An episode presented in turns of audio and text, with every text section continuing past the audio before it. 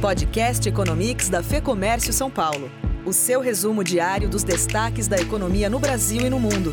Com André Saconato.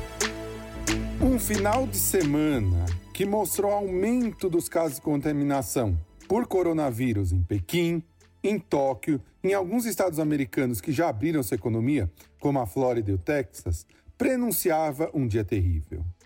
Se isso não bastasse, dados da China na madrugada aqui no Brasil mostraram uma produção industrial em maio crescendo 4,4% contra uma previsão de 5%. E as vendas no varejo caindo 2,8% contra uma previsão de queda de 2%. Foi a gota d'água para as bolsas caírem e caírem forte.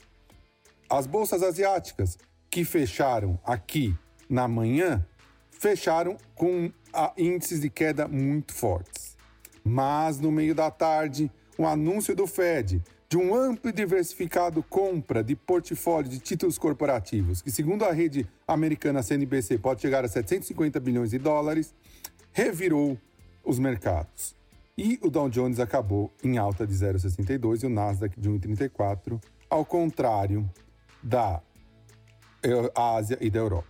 Aqui no Brasil, o real teve o pior desempenho entre as moedas de emergentes, por conta da anúncio da saída do secretário da Receita, Mansueto Oliveira, de manhã e tensões entre o bolsonarismo e o STF.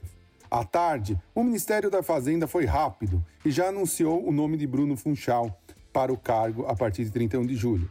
Bruno tem respaldo do mercado e é uma pessoa considerado hábil em termos de negociações e um ótimo técnico, o que arrefeceu a queda.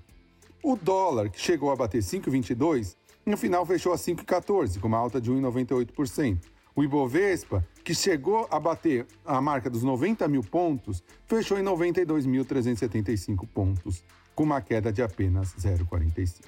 Por hoje é só. Até o próximo Economics.